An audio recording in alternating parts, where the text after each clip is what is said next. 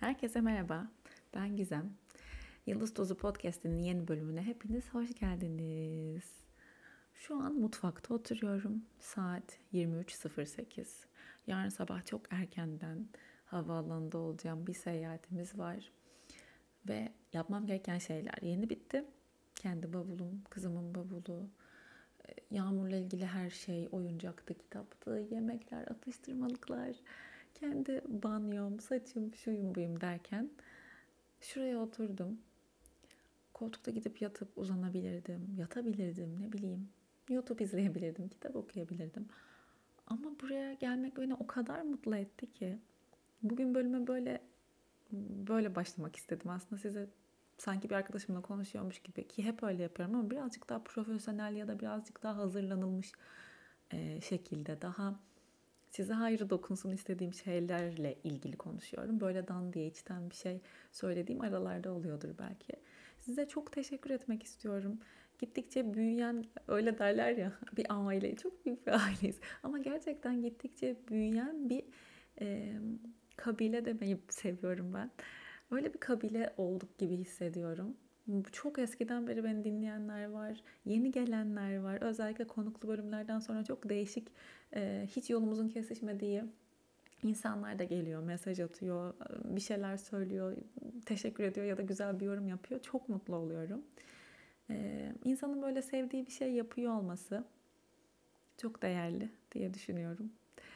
Öyle size teşekkür ederek başlamak istedim. Ee, ironik bir şekilde bugün pişmanlıktan söz edeceğiz. Ee, başlamadan önce bir diğer teşekkürüm de bu bölümün sponsoru Salusa. Birazdan onlardan da bahsedeceğim. Şimdi başlayalım isterseniz. Şimdi sizinle 8 sene palyatif bakım yardımcısı olarak çalışan Bronnie Ware'ın ölüm döşeğindeki hastalardan en çok duyduğu 5 pişmanlığı paylaşacağım. Bronnie Ware kimdir ondan birazcık bahsedeyim. Ee, uzun yıllar süren kurumsal hayatında yaptığı işlerde aradığı mutluluğu ve tatmini bulamıyor ve yüreğini de koyabileceği bir iş aramaya başlıyor. Bu alanda hiçbir geçmişi veya deneyimi olmamasına rağmen kendini palyatif bakımda çalışırken buluyor. Bilmeyenler için palyatif bakım mevcut hastalıkları nedeniyle tam olarak iyileşemeyen veya yaşamlarının son zamanlarında desteğe ihtiyacı olan hastalara yardım etmeye amaçlayan bir tıp alanı. Aynı zamanda destekleyici bakım olarak da biliniyor. Hastanın acı çekmesinin engellenmesi ya da azaltılması ve yaşam kalitesinin arttırılmasına odaklı bir bakım şekli.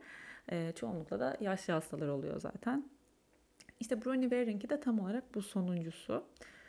Ölmek üzere olan kişilerin ihtiyaçlarını karşılamak için harcadığı yıllar boyunca Bronnie'nin hayatı değişiyor. Daha sonra baktığı kişiler tarafından kendisine en sık dile getirilen pişmanlıklar hmm, onun hakkında çok yer ediyor. Bunlarla ilgili yazıp çizerken bir blog post hazırlıyor. Ölmeden önce en çok pişman olduğumuz 5 şey olarak da adlandırılan o makale o kadar çok okunuyor ki işte bu bir kitaba dönüşüyor. 30'dan fazla dile çevrilen, milyonlarca satan bir bestseller oluyor. İşte o 5 madde de günümüzde bir Instagram Reel'ına dönüşüp geçenlerde benim önüme çıkıyor. Ben heyecanlı podcastçiniz Gizem Vatandos hemen bir coşkuya kapılıp bunu herkesle paylaşmalıyım diyorum. Ve elimden geldiğince araştırıp topladığım bilgilerin çevirisini yaparak bu bölümü hazırlıyorum. İşte karşınızda o 5 madde. Birincisi e, bu ilk maddeyi söyleyen hanımefendinin hikayesini dinledim. Önce onu anlatmak istiyorum size. Adı Grace'miş. Oldukça yaşlıymış. Yaşadığı dönem ve toplum evliysen evli kalırsın kafasında olduğu için mutsuz olduğu bir evlilikte senelerce kalmış. Kocası en kibar tabirle çok kaba bir adammış. Grace Avustralya'yı gezmek ve seyahat etmeyi çok istermiş. Kocası istemediği için yapamamış. Kocası 86 yaşında yaşlı bakım evine geçince Grace hemen bir seyahat ajantasına gitmiş, broşürleri toplamış ve fakat o ömür boyu hayal ettiği seyahate, seyahate çıkamadan ileri seviye akciğer kanseri olduğunu öğrenmiş. Gerisi tahmin ettiğiniz gibi.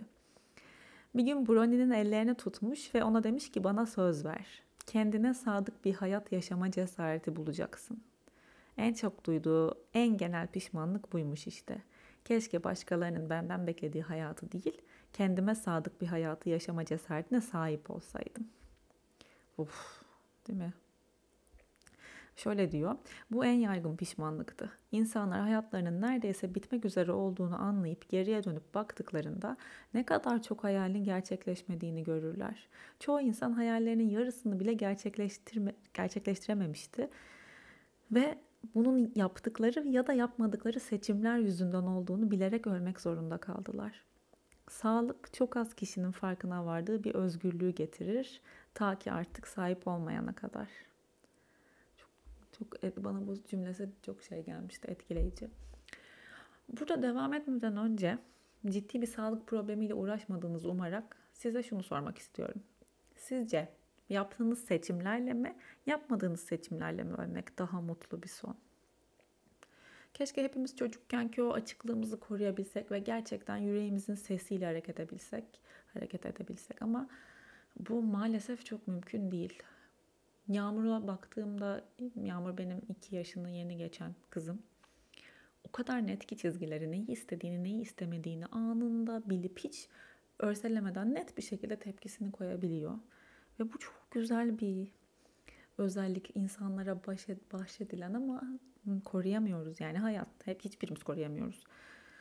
Ee, bu konuda ne yardımcı olur e, yetişkinlere? Ben en çok terapi olduğunu düşünüyorum bunun. Ben çünkü e, içimdeki gizemle, çocuk gizemde olabilir. O istediğini bilen gizemle bağlantıyı kaybettiğimde bana en büyük faydayı e, terapi sağladı. Hep yani ben işte o 16-17 yaşımdan beri falan düzenli olmasa da her zaman düzenli olmasa da e, bir psikologla görüşüyorum. Görüştüm farklı farklı. Hep bunu düşündüm. Yani o 45-50 dakikada ettiğin sohbet de iyi bir uzmansa karşındaki sana öyle güzel ayna tutuyor ki işte işte okulda aileydi oydu buydu neyse hani sana içindeki sesi örseleten neyse ve belki senin neyi istediğini bile bilmediğini düşündüren o sesler, o engeller neyse iyi bir seansın ardından şey diyorsun. Hey ben bunu hiç düşünmemiştim ya da ben bunu hiç fark etmemiştim kendimle ilgili. Ve belki bir seçim yapmak, bir adım atmakla ilgili eksik olan cesareti de, kendine ve kararlarına inancı da ve kalbinin sesini duymayı da başarabilmen için harika bir fırsat. Ee, bence bir terapi imkanı olanlara. İşte burada Salus'tan da birazcık söz etmek istiyorum. Uygulama sadece psikologlardan oluşmuyor tabii ki. E, zaten birazdan anlatacağım. Ama ben bugün buraya dikkat çekmek istedim. Çünkü bence e, bilmiyorum sanki hani en çok ona erişin istedim gibi. E, Salus bir dijital sağlık uygulaması. İçerisinde online görüşme yapabileceğiniz uzmanlar hem de ücretsiz içerikler var. Klinik psikolog, psikolog danışman haricinde diyetisyen, fizyoterapist, doğum koçu ve daha birçok farklı uzman var aslında. E, uzman eşleştirmeleri ve içerik önerilerini uygulama size sorduğu birkaç soruya aldığı cevaba göre yapıyor. Denemek isterseniz bize özel bir indirim kodu var. Yıldız tozu 10. Ben web sitesini ve uygulama linklerini açıklamalar kısmına koyacağım. Oradan da bakabilirsiniz, tıklayabilirsiniz e, ya da indirim kodunu kullanabilirsiniz. Eğer bu bahsettiğim ilk madde sizin içinizde bir yeri cız ettirdiyse ve buna imkanınız varsa e, Salus'a kendiniz için bir göz atmanızı tavsiye ederim. Brownie'nin ölmeden önce en çok pişman olunan şeyler arasında ikinci en çok duyduğu cümle ise şuymuş. Keşke bu kadar çok çalışmasaydım. Şöyle diyor. Bu baktığım her erkek hastadan geldi. Çocuklarının gençliğini ve eşlerinin hayat arkadaşlığını kaçırmışlardı. Kadınlar da bu pişmanlıktan bahsettiler. Ancak e, çoğu daha yaşlı bir nesilden olduğu için kadın hastaların çoğu gençliklerinde evin geçimini sağlayan kişiler değildi. Ama tüm erkekler hayatlarının büyük bir kısmını iş hayatının çarkında geçirmekten büyük pişmanlık duruyorlardı. Biz bunu tabii günümüzdeki e, işte bu millennial'ların burnout'larına, kurumsal hayattakilerin ya da kurumsal olmayan hayattakilerin bile bu tükenmiş hallerine, o aşırı çalışmanın ver, verdiği ve aldığı bilmiyorum şeylere bir uyarlayabiliriz belki. Tabii bunları işte söylerken işin maddi ve ekonomik yani o o kısmına da çarpıyor zihnim. O yüzden hep imkanınız varsa, imkanı olan varsa diye söylemeye çalışıyorum. Ama çalışmak zorundaysak bile mutsuz olduğumuz ve çok da severek yapmadığımız bir işte çalışmak zorundaysak bile onu öyle bir şekilde yapabiliriz ki işte o ölüm döşeğindeyken dönüp baktığımızda keşke o kadar çok çalışmasaydım dedirtmez bize. Anlatabildim mi? Belki o çalışırkenki hayatımızı, o işin dışındaki hayatımızı öyle bir şekilde yaşarız ki atıyorum çok sevdiğimiz, kendimizi ön plana koyduğumuz, e, kendimiz için olduğunu bildiğimiz bir şeyler yaparak, bir şeyleri önceliklendirerek ve orada da mutlu olmaya çalışarak. Çünkü bunu geçici bir dönem olarak görmeyi de düşünebilirsiniz belki.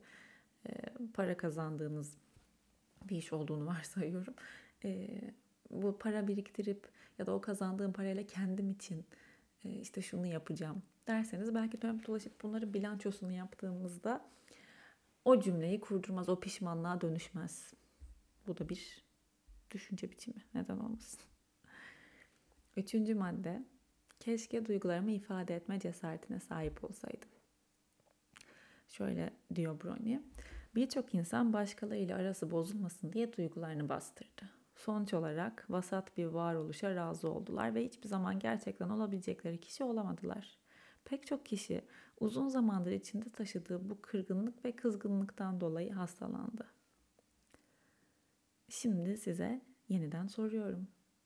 Şu an aktif olarak hali hazırda başkalarıyla aranız bozulmasın diye sırf onların gözünde iyi olmak için hangi hislerinizi bastırıyorsunuz? Kendinizin neresinden ödün veriyorsunuz mesela? Kendi düveninizde, içinizde, varoluşunuzda olan bir şeyle uyumlu olmak varken, gerçekten olabileceğiniz bir potansiyel varken, gerçekten olabileceğiniz bir siz varken gerçek olarak sırf başkaları için, başkaları yüzünden öyle olmamayı seçebilecekken neden acaba başka bir yoldan gidiyorsunuz kendinize, kendimize? Bundan daha iyisi mümkün sizin olabileceğiniz en iyi halinizde sizin yanınızda durmak isteyen insanlar yine olacak. Oraya kadar buradan oraya sizinle gelmek isteyen insanlar da olacak. Ve önemli olan sizsiniz. Sizin ne istediğiniz, sizin nasıl hissettiğiniz, yaşadığınız hayattan öncelikle mutlu olması gereken sizsiniz. Bir başkasını mutlu etmek için yaşamıyoruz birincil olarak. Ben böyle bunları not almıştım. Bunları düşünmüştüm ilk okuduğumda. Dördüncü madde. Keşke arkadaşlarımla iletişim halinde kalsaydım. Ay bu çok üzdü beni. Böyle bilmiyorum hani bir görüntü hayal ettim. Böyle yaşlı birisi. Öyle her gün geleni gideni yok orada. Böyle hasta bakıcısıyla da dertleşiyor falan. Bilmiyorum arkadaşlar benim için hep önemli olmuştur. Sizin herkes için e, aşırı öncelikli olmayabiliyor ama hmm, ben çok severim arkadaş. Ee, biraz bana, dokundu bu cümle. Şöyle demişti Brony de bunun üzerine. İnsanlar çoğunlukla eski arkadaşlarının önemini ölüm döşeğine gelene kadar tam anlamıyla fark edemiyorlardı ve o noktada da bu insanları arayıp bulmak, izini sürmek her zaman mümkün olmuyordu. Birçoğu kendi hayatlarına o kadar kendini kaptırmıştı ki böyle altın dostlukların yıllar içinde geçip gidip kaybolmasına izin vermişlerdi dostluklarına hak ettiği zamanı ve çabayı vermemiş olmanın derin üzüntüleri vardı. Herkes ölürken arkadaşlarını özler demiş. Oh. Bazı şeyler üzerine bir şey söylemek de istemiyorum bu arada. Çünkü siz düşünün istiyorum. Şimdi mesela bunu duyduğunuzda hangi arkadaşınız gözünüzün önüne geldi? Hangi küslük, hangi kırgınlık, hangi veda, hangi uzaklık, mesafe, o kadar uzaklar mı acaba ya da bir telefon kadar, bir WhatsApp kadar bile yani yakınlar mı? Beşinci ve son madde. Keşke daha mutlu olmama izin vermiş olsaydım. Yine Brony'nin sözlerini okuyacağım size önce. Bu şaşırtıcı derecede yaygın bir durum. Birçoğu mutluluğun bir seçim olduğunu sonuna kadar anlamadı. Eski kalıplara ve alışkanlıklara takılıp kalmışlardı alışkın alışkanlığın rahatlığı denilen şey fiziksel hallerinin yarısı ah konuşamam fiziksel hallerinin yanı sıra duygularına da taştı. Değişim korkusu onların başkalarına ve kendilerine memnunmuş gibi davranmalarına neden oldu. Oysa içten içe doğru dürüst kahkaha atmayı ve hayatlarında yeniden birazcık şapşallığa ve saçmalamaya yer olmasını arzuladılar. Böyle dönüp dolaşıp mesela 85 yaşındayım. Ve hani gidiyorum artık. Biliyorum. Keşke daha mutlu olmama izin vermiş olsaydım cümlesi çok üzücü geliyor bana ya. Bilmiyorum. Umarım hayatlarımızın oralarına gelebiliriz öncelikle. Umarım ilerlerine, o yaşlılığa. Ve umarım deriz ki yani mutlu bir hayatı yaşadım. Chandler Bing öyle bir Chandler Bing değil de Matthew Perry'nin öyle bir röportajı vardı ya nasıl öldükten sonra ay ağlayacağım yine. Öldükten sonra nasıl anılmak istiyorsunuz denmişti Matthew Perry'e. Friends'deki Chandler bilmeyenler için bir ay, bir ay oldu mu? Bir ay oldu herhalde öldü. Ee, o da işte iyi yaşadı gibi bir şey söylemişti ve böyle o benim çok aklımda kaldı. Hani güzel yaşadı, iyi sevdim, sevdi, mutlu oldu gibi ve iyi yaşadı. Lived well, loved well. Çok etkileyici, çok anlamlı geliyor bana bu beş maddede. Şimdi ben hiç soru sormamışım gibi bir iki soru daha ekleyip sessizce gideceğim ki şöyle bir içimize, aklımıza ağır ağır dibe çöken kumlar misali çöksün konuştuklarımız. Lütfen kalabiliyorsanız bir iki üç dakika sakince kendinizle durun bölüm bitince. Sadece durun ve düşüncelerinizi ve hislerinizi izleyin. Eğer bu sizin için çok ağır, çok tetikleyici değilse şimdi kendinize sorun. Yarın ölecek olsam ben yaşadığım hayatla ilgili neyden pişmanlık duyardım? Eğer mümkünse bunu değiştirebilmek için neler yapabilirim? Yazarın bir röportajını dinledim. Orada şöyle diyordu.